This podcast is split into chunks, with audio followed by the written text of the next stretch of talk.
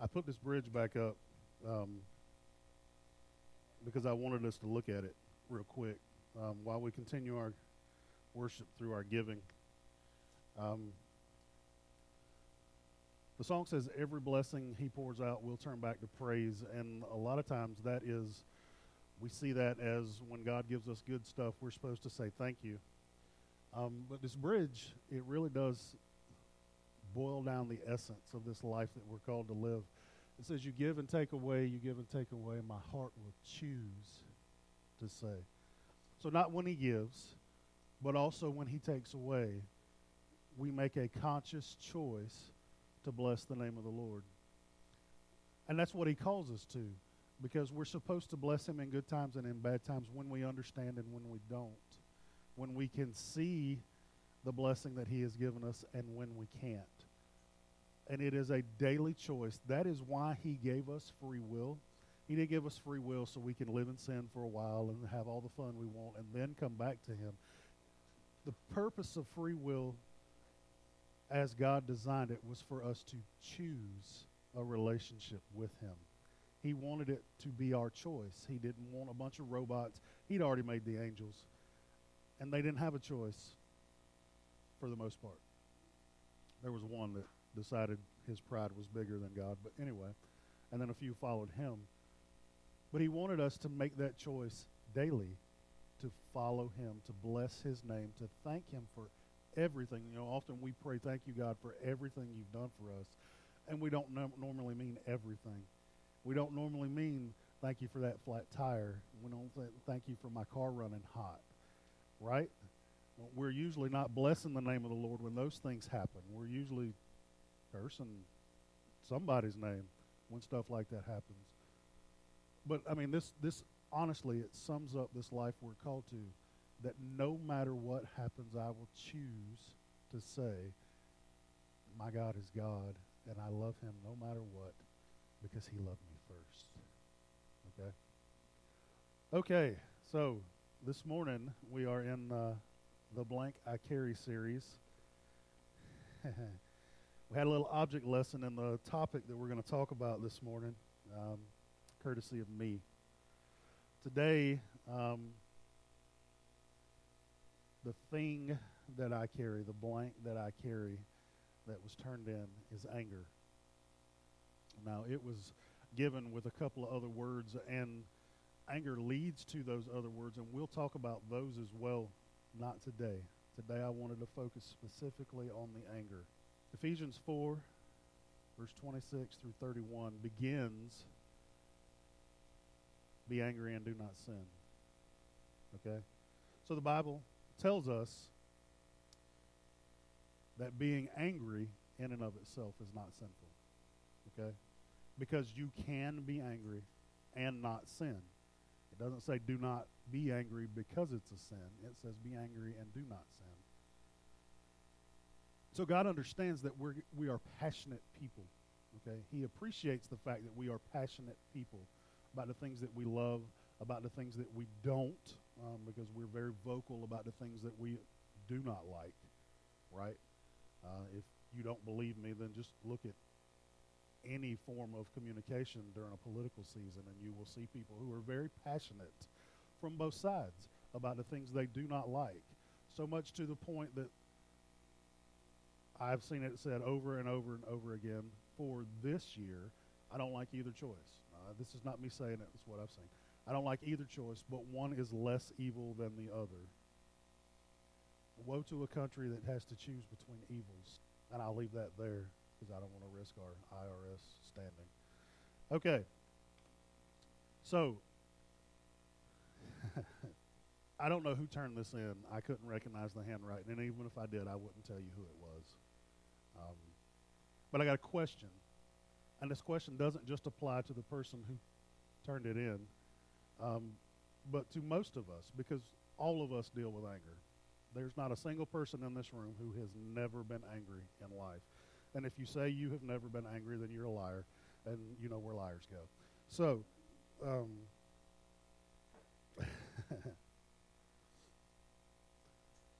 is your anger a case of in the moment, Or is it always bubbling and simmering just below the surface? Because we can live life in, in both of those ways. There can be moments where our anger can come upon us, or there is a lifestyle that some of us choose to live where all it takes is the flip of a switch. Um, and we resemble Bruce Banner. Um, you know, in, in, in the Marvel movies, the Avengers, they ask Bruce Banner how it is that he controls the Hulk, and he says, Well, the secret is I'm always angry. And we know people like this. We know people who are always angry. Nothing ever seems to make them happy except to be angry. So, my question is why are you so angry? It's a good question, right? And I don't mean in the moment, but I mean in general. If you live your life this way, and if you do, the fruit of that is shown. People know that's the angry person, right? We all know the angry person. If you don't know the angry person, here's a clue you're it. Okay? So if there's not an angry person in your life, look inside. In order to stop carrying your anger, you must get to the root of it. Okay? Now, for most of us, if I ask you, why are you so angry? Our initial answer starts with, well, they, or he, or she, or it made me angry, or makes me angry. Just like we can choose to say, blessed be the name of the Lord, we can choose to be angry or choose not to. Be. Now, I said we had an object lesson yesterday, and uh, I will be the first to admit this is also one of the things I struggle with. Not as much as I used to. Um, my anger management issues are almost completely behind me, um, but I still struggle. Um, but if you knew me in the fourth grade, you would say I am very calm and probably rarely ever get angry. Uh, because by the time I was in the fourth grade, my anger management issues had gotten to the point that I was actually expelled from school because of how angry I got over the littlest things. So, the things that make you angry, everybody has their pet peeves, right? Everybody knows those little things that set me off, and some of us have quite a few of those. And some of us have a list of those that is so long it would probably fill this whole room. That to me says that you live an angry life. There is something deeper somewhere that it's not each of those individual things that you consider your pet peeves that make you angry, but I would say to you that you live an angry life. And so then that begs the question well, how does that work out for us? What is it that you wanted that you didn't get that caused you to be angry? Was it respect? Was it attention? What was it that you didn't get that made you angry? And then you responded with anger, and tell me, how did that work out for you? Did you get the respect that you wanted, or did you get fear? Did you force someone to make you happy simply by getting angry? You know, when we get angry in that way, it is sinful. I'm just, I'm, I'm not going to beat around the bush about it. And yesterday I was sinful. We had an issue with a company here in the town of Beaufort where they had promised to deliver something by 10 o'clock, and then they waited until 9:15 to tell me that they would be unable to deliver it. And I was not in Beaufort; I was somewhere else. Uh, and they they sent me an email. They didn't bother to call me, even though they had my phone number. And in, the, in a moment of anger, I lashed out at them. I called them. Um, I didn't use any bad words. Um, but I did, in essence, attack their company's customer service. And I did not represent Jesus well. Now, I would love to say I did that on purpose because sometimes I do things as an object lesson on purpose uh, in front of members of the church so that I can talk about them the next day. Uh, but yesterday it was just a moment of weakness. It was a moment that I let myself be overcome um, by my disappointment in the fact that they had not been able to fulfill their promise, but also in the fact that they had waited so long in order to tell me so that I could make other arrangements. And I justified it in my mind because they made me angry. There it is again. That, that initial response is, it's not my fault I'm angry, it's your fault. It's not my fault is a common theme. Uh, it goes all the way back to the very beginning when God asked Adam, Why did you sin? And he goes, She made me. That, that, that woman you gave me, she did it. And we're quick, both we're quick as men to blame the women God gave us for the reason that we did something we shouldn't have. I just wanted to stick that in there. That's a little uh, side trail. We'll talk about that one sometime in the future. So, if we have to get to the root of the problem, then we have to see is it people that we get angry at? Or are there certain people that we're always angry at? Are there people that are quicker to make us angry? Or are there situations that, that we live in daily life that are more likely to make us angry? James chapter 1, verses 19 and 20 say, Know this, my beloved brothers, let every person be quick to hear, slow to speak, slow to anger for the anger of man does not produce the righteousness of God. that one hurts. Because I wasn't slow in my speech. I wasn't slow to react. I was very quick to become angry and to berate the individual over the phone. Now, I will say that when presented with this problem, I blew up. But after I calmed down, I decided that when I came back into town, I would take care of it and that would give me the opportunity to apologize to this person face to face. God had other plans, and so other people had to apologize for me.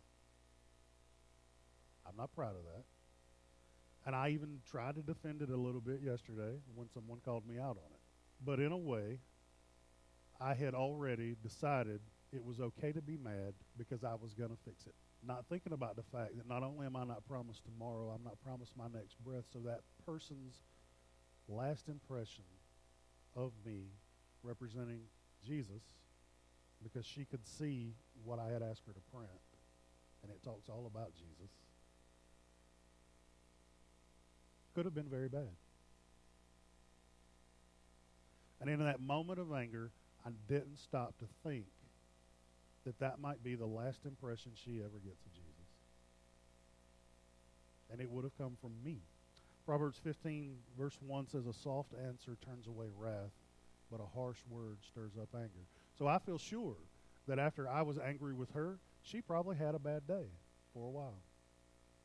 Because anybody here get yelled at and somebody get angry at you and yell at you and you feel happy go lucky about it? That you just turn the other cheek and smile and say, Well, thank you so much, and go about your day? No. No. Because in our flesh, what is our response to anger? It's anger, it's defensiveness instantly. Walls go up, implements of battle come out. I'm ready to slug it out with you. That's not the feeling that we as followers of Christ are supposed to engender in other people. And so I will have to go back and find this lady and apologize to her. I'm not proud of it. I don't want to, but I know I'm supposed to. And just like I decided, well, I can go and apologize later, or she gave me really crappy service, so it was okay, we excuse our anger. Sometimes, well, I'm just tired, or I'm hungry, or I'm hormonal. Proverbs chapter 25 says it's better to live on the corner of a roof than with an angry woman. Sometimes we excuse it by saying we're frustrated, like how I just glossed right over that, or flustered, or we blame the stress of life for the fact that we have allowed our emotions to be our master. James chapter 4 verse 1 says your passions are at war within you. Every day your emotions fight for who will get to rule you that day.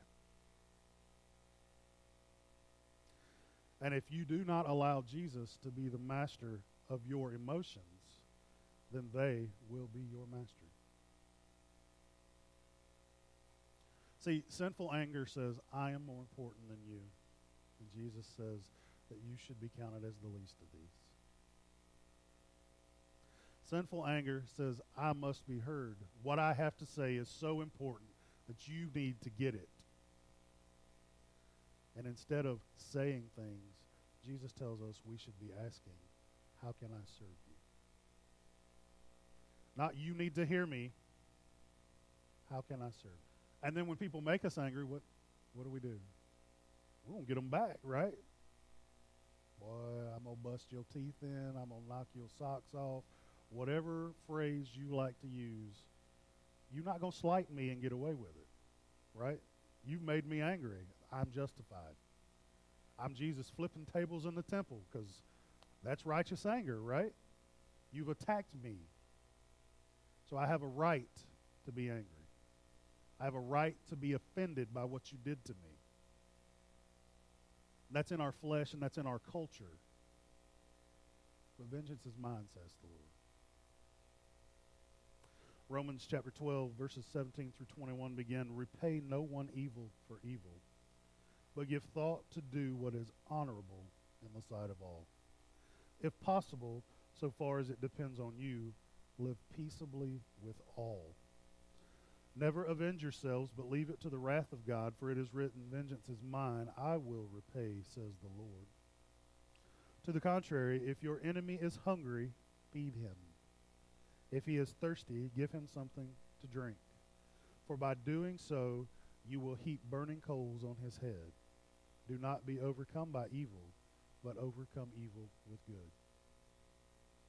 So, in that moment, in that instant when our temper is no longer under control, when it has controlled us instead of us controlling it, God says the answer is to love them, to serve them, to give them. And that's contrary to everything we've ever been taught growing up. It's contrary to everything that's within the fiber of our being. It says instead of taking, instead of taking their dignity or taking them down a notch, we do that too. I take them down off their pedestal, off their high horse. We should be giving to them and giving to them out of a place. Anger says, My feelings are more important than my Savior. As I discussed earlier, Jesus got angry and flipped the tables in the temple. If you're not familiar with that story, just let me kind of go into it. Jesus walks into the temple one day, and there are people who are selling things in the courtyard of the temple. And it's not so much that they are selling things because sacrifices are sold in the courtyard of the temple so that people can go and offer their sin offerings and their peace offerings. Okay?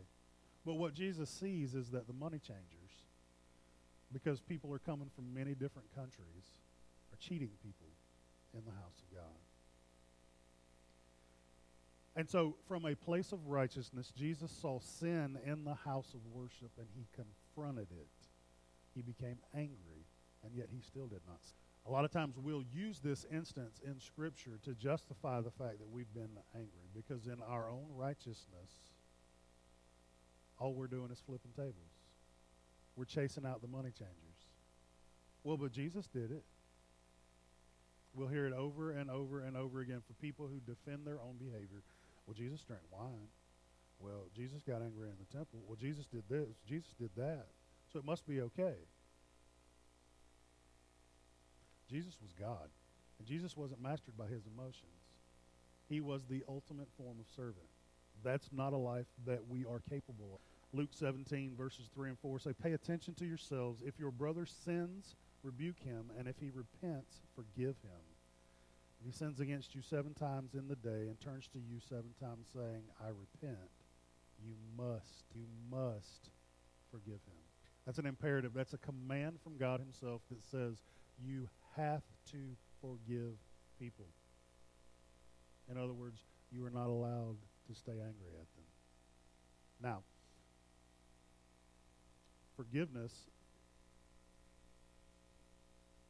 You'll hear the, the, the, the saying that says forgiveness is not forgetting. Sometimes it requires forgetting. Because you can't live a life with holding the past in your heart. Because it's very quick to come back and cause you to be angry again. And then you bring it back up. Well, you this last time. Well, you that the other time. you always, you never. And that gives you another self righteousness sense about yourself that it's okay to be angry when instead you should be forgiving. So then that, that leads to the question how do we stop carrying this anger? Well, first, we need to see it for what it is. Okay?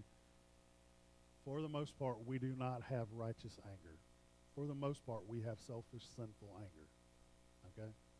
Now, when we see um, people that are forced into slavery, and that makes us angry, that is righteous anger. Okay?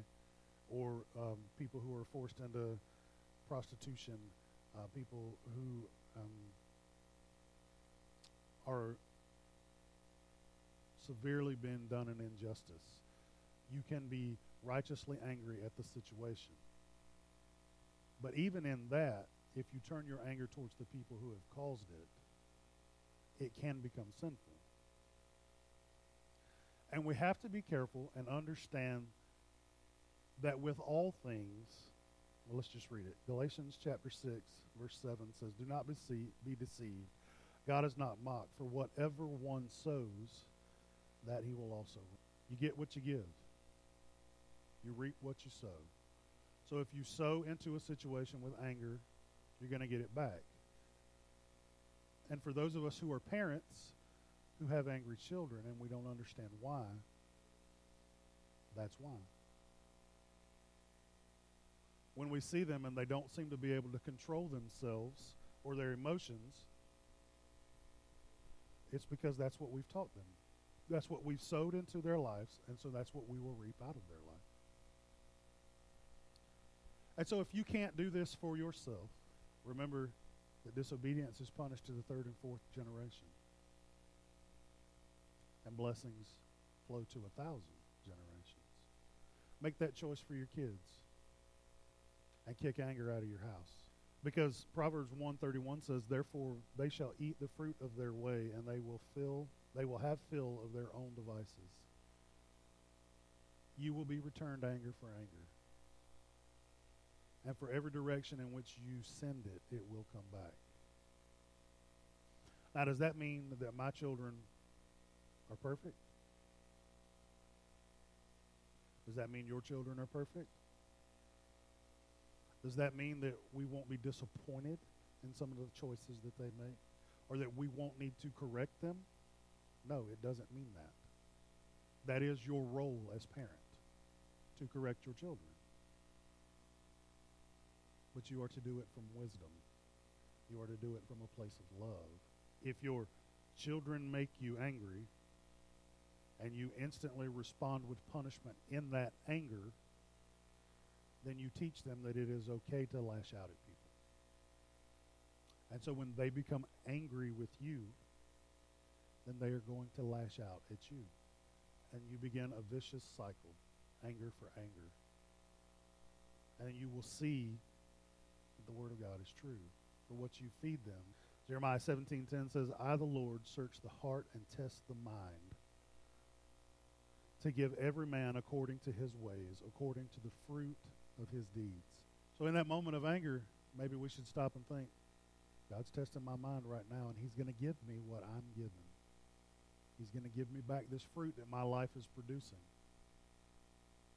And maybe we'll take a different view of our own righteousness and anger. Does that mean you have to be a doormat? You just have to let people walk all over you and run over you? Maybe.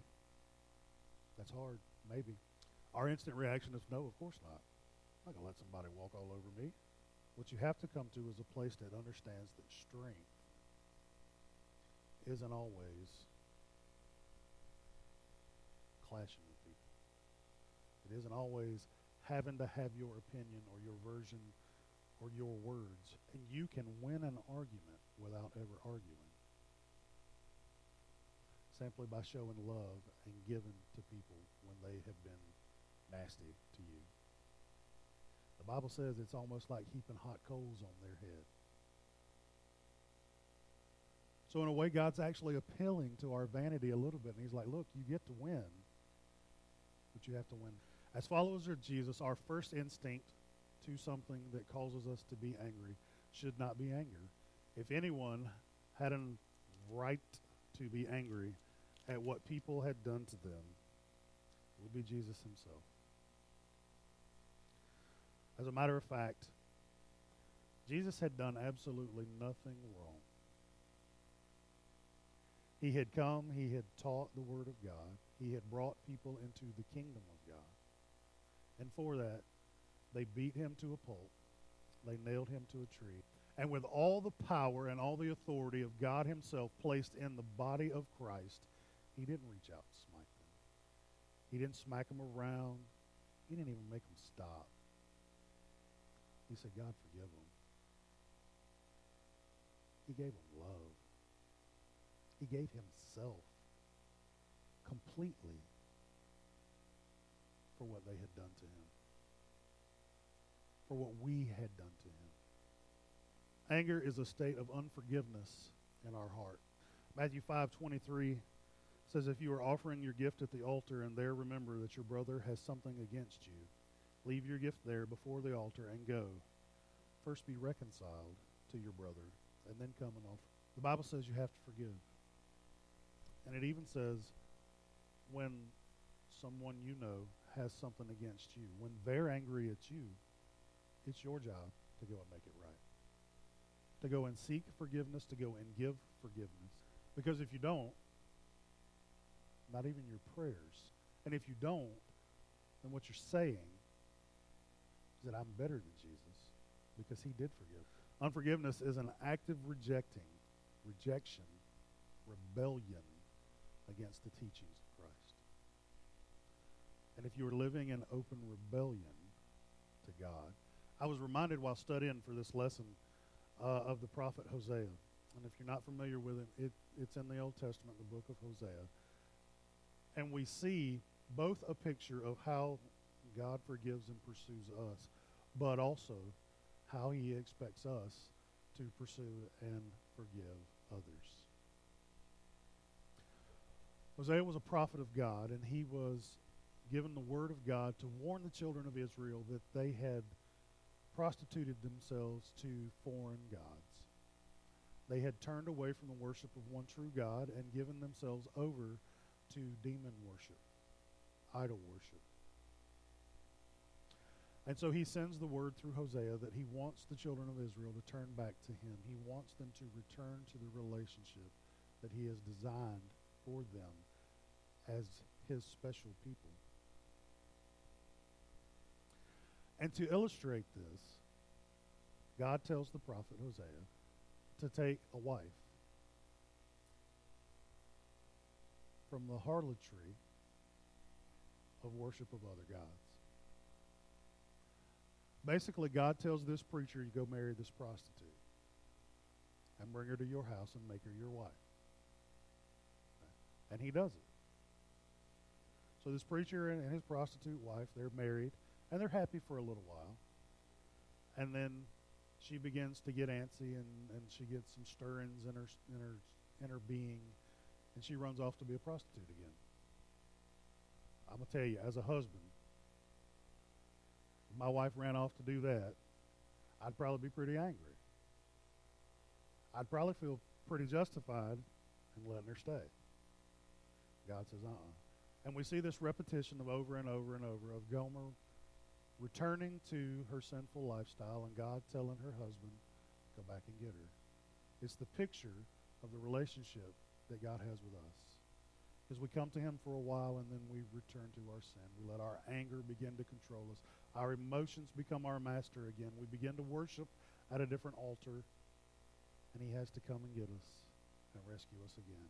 And over and over and over again, Hosea has to forgive Gomer. And it's not like she just ran off with one man. She runs off and just whatever man that has the money. To the point that she has two children that are not his. And we know that those children are not his because God gives them names, and each of those names refers to the fact that he is not their father. That Hosea is not their father. And yet, he still expects Hosea to bring Gomer back. over and over again. Now, for a married man, there is no worse way to offend or to anger me than for my wife to disregard our vows. Not only because she made them to me, but because she made them in front of God. And I feel sure that if you ask her, she would tell you the same. So we would feel justified in being angry, but we see in this picture that God says, no, you still have to forgive. You still have to pursue that relationship. The Apostle Peter asked Jesus one day, Lord, but how many times must I forgive? Up to seven? Because in the Old Testament it says, you know, if they come to you seven times a day, then you have to forgive them. And Jesus says, not just seven, but 70 times seven. He's not talking about 144 times. His answer means that we must forgive. We must forgive repeatedly and every time. Every. And so when we can live our life in a state of forgiveness because we have been forgiven, it doesn't take away the hurt. It doesn't take away feeling betrayed, because I'm sure Hosea felt betrayed. But it can take away the anger. I started off with the first part of this passage. Um, Ephesians 4, verses 26 through 32 says, Be angry and do not sin. But I didn't, I didn't keep going. It says, Do not let the sun go down on your anger. So not only are you to forgive people, but you're to do it quickly. You're to do it soon. Give no opportunity to the devil. That's the crux of it. Your anger invites the devil into your life. It invites him into your home. It invites him into every one of your relationships. Because Jesus has been supplanted as Lord of your life by your emotions, then you give leeway to the devil to become the Lord of your life. You serve one or the other. There's no gray area. There's no middle. Let the thief no longer steal, but let him labor doing honest work with his own hands, so that he may have something to share with anyone in need. Let no corrupting talk come out of your mouths, but only such as is good for building up, as fits the occasion, that it may give grace to those who hear. And do not grieve the Holy Spirit of God, by whom you were sealed for the day of redemption. Let all bitterness and wrath and anger and clamor and slander be put away from you, along with all malice. Be kind to one another, tender-hearted, forgiving one another as God in Christ. So just like we received grace from Jesus instead of anger, we are to give grace. And if we hold on to that anger, then it leads to a life of unforgiveness. And if you don't forgive people, the word is clear that God won't. That if you have something that keeps you angry between someone in your life and you wonder why your prayers aren't being heard. The Bible says that the joy of the Lord is my strength. And if I can focus my life towards that, it becomes very easy to give up my anger. Doesn't mean we won't have episodes of it, but it does mean I didn't do such a good job yesterday. I let my emotions rule me for about 10 minutes. I'm not going to try and defend it again. I was going to say, but it's happened less frequently than it used to. But that's still not enough. It still says, well, I'm pretty good. I'm not as bad as I used to be. And that shouldn't be the goal of the life to not be as bad as I used And you can't do that. Anger will cause you to sin. There is no doubt. You know, it, it's not in a passage in the Bible, but um, of you know I am a sci-fi geek. But it's very poignant. There was a character in a movie that made this comment, and some of you will recognize it. It says, Fear leads to anger, anger leads to hate, and hate leads to suffering. And while that's not in the Bible, those tenets are. Your anger can lead to someone else suffering. But if you continue in your anger, it will eventually, you're only hurting yourself. You're only hurting your witness. You're only hurting your relationship. All right. For those of you that didn't know, that was Yoda. Yes, it was Star Wars. But it's funny that a Hollywood writer would come up with something that had some pretty biblical meaning. So try that. Whoever it was that, that wrote anger, and for those of you who, who battle with this, because we all do. You know, there was a point I missed, and it was that this um, anger interferes with your worship because it places something else above God. You. It places you above God. And you begin to worship you instead of Him. So it hinders your prayers, it interferes with your worship, and it ruins your. So try this. I've said this before. When things make you angry, begin to turn your heart towards worship of the true God. Sing a worship song. You can't be mad and sing Blessed Be. You can't be mad and sing Jesus Loves Me. You can try, but just the power in the name of Jesus alone. Father, we thank you for your word. We thank you that you have given us a way out of anger. We thank you, God, that you did not pour out your anger on us even though we deserved it. God, that you returned grace and mercy to us over and over and over again, and you continue to do so even as we live our day to day lives. God, help us to always keep you as our master instead of allowing our emotions to master us. Let us keep you in that place that when anger comes on us, we can turn to you and know that you have taught us to return evil for love, to give love when anger is expected, to give of ourselves to others, to shine your light in a dark world. And God, remind us that as your followers, as people who bear your name, who carry your banner, that we are a reflection, that we never know who we will have to be Jesus for on any given day. God, help us to meet anger with forgiveness and love.